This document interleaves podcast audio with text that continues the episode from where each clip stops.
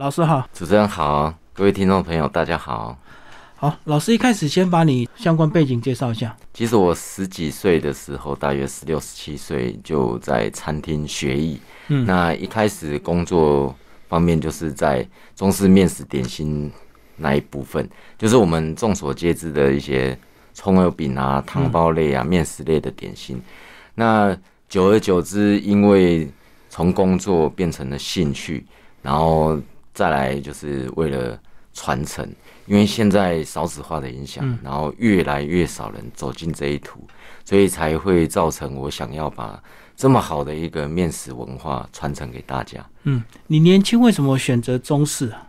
嗯，其实当初是因为工作的关系，因为我家巷子口就是一个北方馆子，然后他有应征那个厨房的学徒，嗯，当初我就从因为这样子，然后进入了厨房这一途。哇，你早期是从学徒开始做是比较辛苦哎，现在大家都是餐饮科进来又快，对，然后证照取得又容易这样子，对啊。你要不要讲一下你早期学艺的时候有多辛苦啊？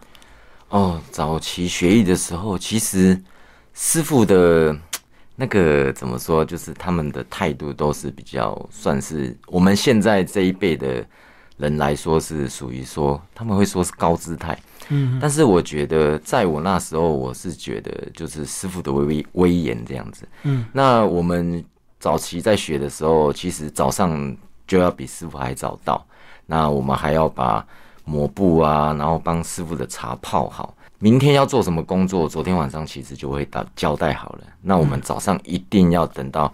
东西都准备好，师傅来上班的时候就要开始做。比较辛苦的是这一点，这样。那跟那个日本的师徒很像啊，日本好像也非常严格哦。哦，对啊，对啊，对啊。当初我在二十六年前的时候，餐饮环境是这样子。好，那你大概是几年才开始所谓的厨师啊？当兵前我已经在环亚饭店当了两年的师傅了。你当兵有做那个厨房兵吗？伙食兵？呃，有有。哦，我当了四年的兵，然后是在陆军总部。嗯，对，那。我也是因为专长兵被甄选进去，嗯，那进去刚好也很运气很好，然后选到了这个伙房的班长。你那时候要准备多少人的伙食啊？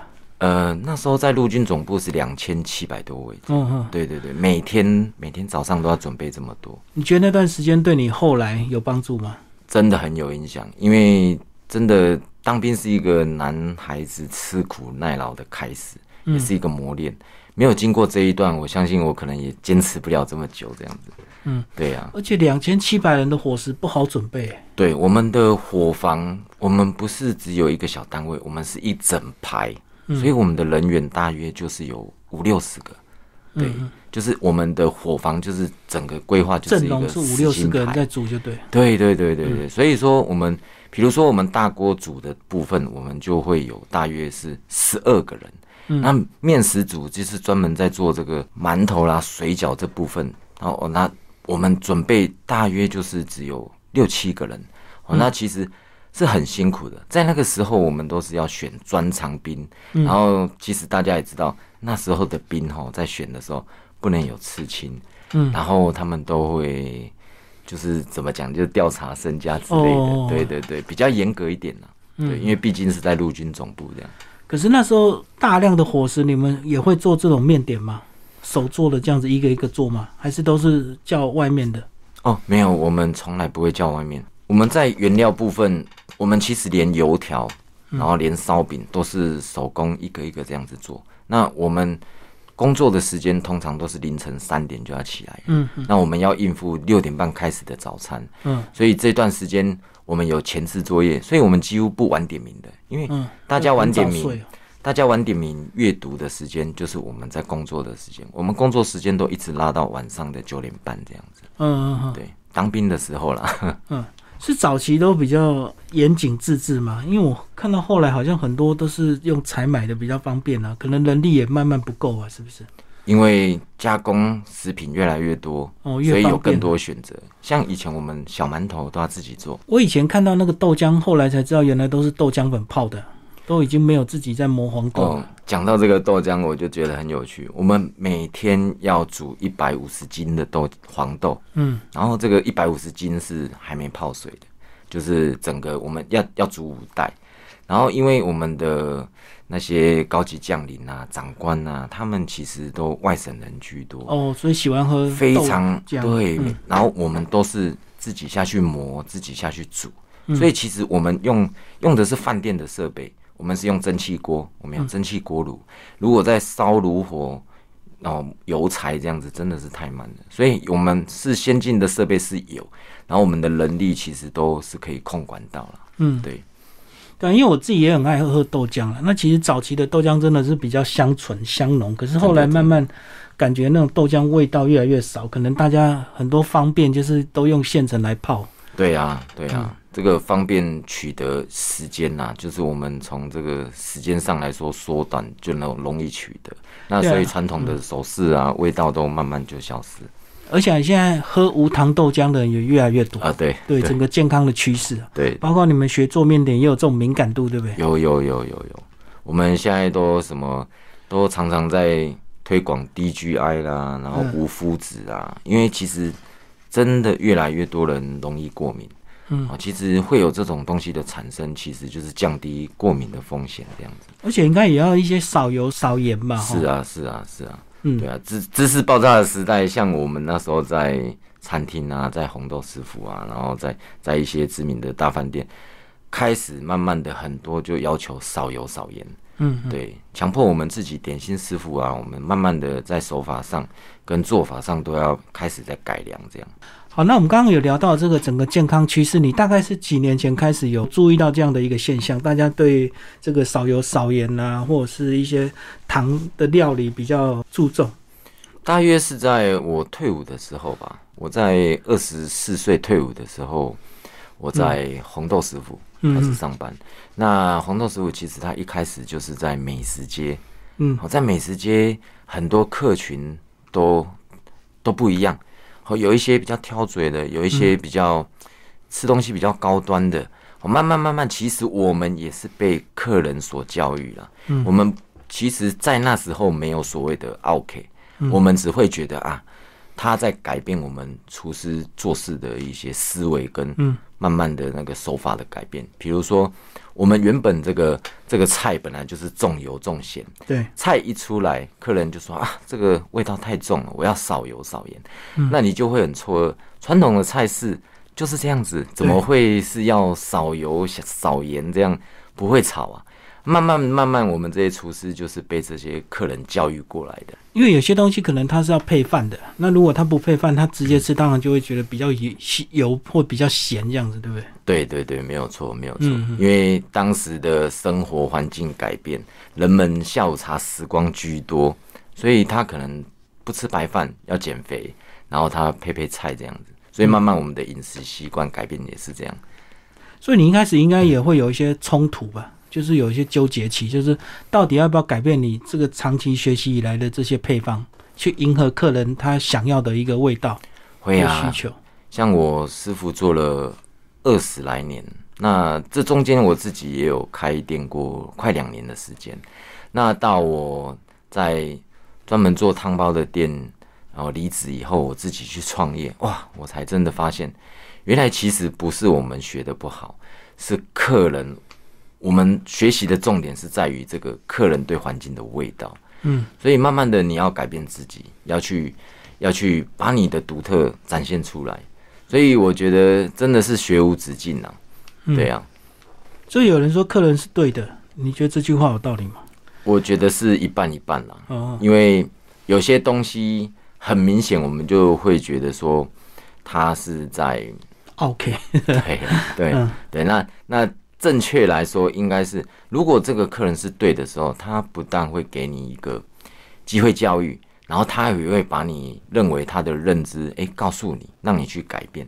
其实是这样子讲，每一个人的生活环境背景不对啊同，对。那我可能在这个圈子，然后我待了多久，但生活周遭啦、饮食口味、风格、习惯都不一样，他也是在教育，诶，这间餐厅所给予他的感受，这样。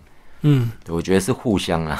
是，嗯好，那接下来我们就请老师来介绍你这本书啊，这个手做面点，先把你的章节区分一下。老师这本书啊，区分为主要是为四大类。嗯哦，那我们有饺子类，那再来就是有小点类，哦，然后还有我独特创新的一个老面的技巧，嗯，哦，那再来就是餐厅一般都能够吃到的甜品类。好，那我们就从饺类来开始跟大家介绍。一开始你有教大家怎么做水饺皮，这个水饺皮真的是很外省的老独特配方，因为其实坊间的话，我们一般所知道的是，就是单单的用中筋面粉来做水饺皮。嗯，但是我这本书很仔细的传承了我们老外省的水饺皮配方，让你做出来能够跟外省的水饺管子一样做出来的水饺 Q 弹，然后又不容易裂，哦又耐煮。对，这是最特别的地方，外省水饺皮。所以你的意思是，外面我们菜市场常买到的水饺皮都是用中筋而已。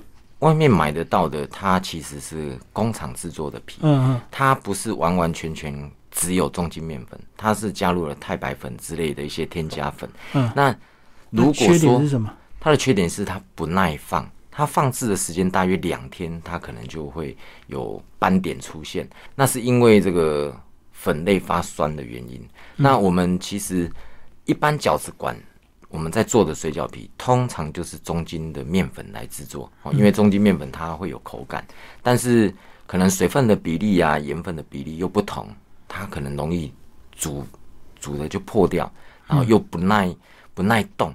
它可能冻一个礼拜，它就裂开了。那外面的水饺皮在卖的，它就可以冻很久。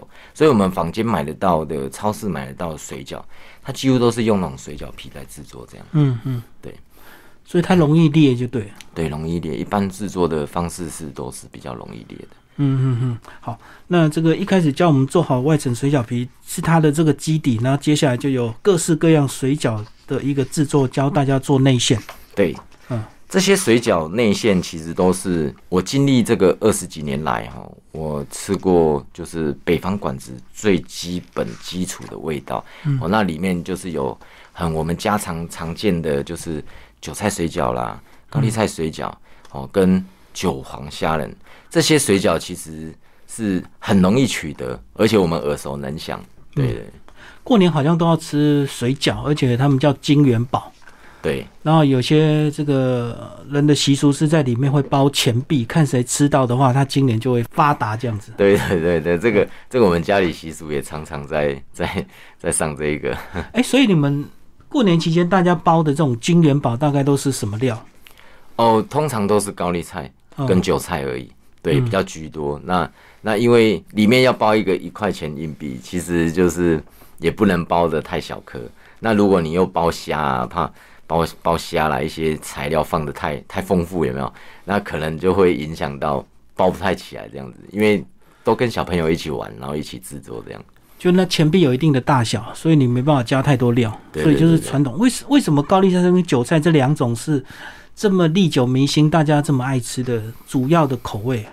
其实很多像我有一些粉丝啊，我有一些学员，他们在日本哦，在加拿大，他们都有私讯跟我说，哇，他们很怀念台湾的韭菜跟高丽菜水饺。嗯，那其实，在古早时代、农村时代的时候，这两个都是最随手可得的食材。哦、那它的价钱也比较容易取得。那国外这些粉丝啊，他们都会疑惑我说啊，为什么国外的高丽菜都是这么的硬？哦、因为通常通常高丽菜我大概知道的都是越南的比较多，哦，就是都出口的比较多。那台湾其实就是宝岛，所以它的蔬菜也好，水果也好，真的是风味都是比较特别，也比较独有的。比较脆就对了。对，我们的高丽菜比较脆，而且不偏硬，而且它不耐煮。好，那高丽菜耐煮就是要煮很久，口感就硬了。对啊，好，那还有锅贴，那锅贴是不是它就是用水饺做好去煎，它就是变锅贴，还是它的做法有不一样？老师这个锅贴很不一样，因为我不会只教你用水饺皮的做法去做而已，还有很特别的专门做锅贴的那个锅贴皮的一个做法。另外一。种配方就对。对对对对对，然后这个也是我们餐厅最正统的做法。嗯，对，你这锅贴皮就是完全用中筋哎，就没有加高筋。对对对，它是算是蒸饺的面皮。对，嗯然后我们的我们现在中筋面粉哈，在制作上的流程来说，其实有分冷水、温水跟热水。那这个做法是算是温热水哈，就是我们所谓的半汤面，所以做法流程不同，那产生出来的效果也非常不一样。嗯嗯，就是搅拌，像你的这个配方是搅拌热水嘛？对对对，搅拌热水下去以后，然后我们再用冷水让它凝结，哈，不会让它太过于软烂。不过这种皮都还是有它的保存期限，对，就是没有办法一次做太多，然后再慢慢包这样。嗯，对，因为毕竟它都是天然的，没有防腐剂之类，而且这个手工的皮啊，在我们制作上其实都会添加一份乐趣啦。对啊。嗯嗯嗯。好，那其实呢，里面大部分都是加猪肉了。那猪肉好像大部分你都有强调是温体猪嘛？对，温体猪。温体猪它还是口感比较好。嗯，因为其实我们现在去市场买的猪肉哈，它都规定是一定要是问题猪肉。嗯，哦，那除非是超市买的那种冷冻的，对它我是比较不建议我们的的读者去去购买这种超市的，因为它在我们餐厅的制作手法上又比较特别又不一样。那老师这本书是希望大家能够诶，在疫情期间呐，然后我们可以减少出门，然后增加自己诶死的卫生跟健康，然后又增加一份乐趣。那我们早上一定是去肉商那边买温体猪肉回来，然后冰的时间，然后跟制作的流程，在书里面都有详细的介绍。这样，因为要包馅，所以如果你买冷冻的，其实是自找麻烦，因为你还要退冰嘛，而且口感又更差嘛。对，而且温体猪肉它会吸收水分，冷冻猪肉的话，因为它有，就是它冰过以后，它的肉质比较柴。老师这个里面的配方哦，就是水的部分量其实蛮大的，嗯，它会就是让这个猪肉吸收这个水分。好，那这个水分就是这个汤汁的来源，这样。好，那接下来我们来讲第二个部分，小点，这个都是一般面食馆会常常点到的一些小点心啊。对，这些小点的部分，我们其实就是一些北方馆子啊，哦，上海馆子啊，我们一般都可以吃到的。好像像这个里面有比较特别的，就是这个福州的胡椒饼。嗯，这个餐馆是我们一般是吃不到，它是算是台湾的小吃。那我这个口味是比较偏向是万华那一带的风味，但是我们的做法完全不用是那个窑烧下去烤的，完全是我们在家用烤箱就可以制作。那再来我们这一些韭菜盒子啊，然后烙饼啊，奶香烙饼，像奶香烙饼这个东西，其实因为诶大家越来越注重饮食的关系，我们的奶香烙饼其实现在也吃不到了，因为它之前。当中所使用的就是鲁马林，现在大家知道鲁马林其实几乎都是化学的，嗯，哦，大家已经比较少吃了。那这个东西其实我们把它传承下来的时候，哎，慢慢我们学到这样手法，我们可以去做改变啊。比如说，我们不一定要用鲁马林哦，我们也可以用奶粉加奶油来代替。哦，那接下来一些蛋饼啊，像大家都知道早餐店的蛋饼。很难吃，对，然后都是工厂制作的皮，然后都润润软软的这样子。那老师这个古早味蛋饼就是很传统、很传统，北方馆最原始的做法。对，那这一样产品其实很简单，大家在家只要看着书做哈，都能够做出这种酥脆口感的蛋饼皮。那我们过年期间呢，其实有时候我们还会做一些小家常菜，就是像那个炸春卷，对不对？又又很讨喜，然后又好吃这样子。那其实我们现在台湾很多越南餐厅也会有炸春卷。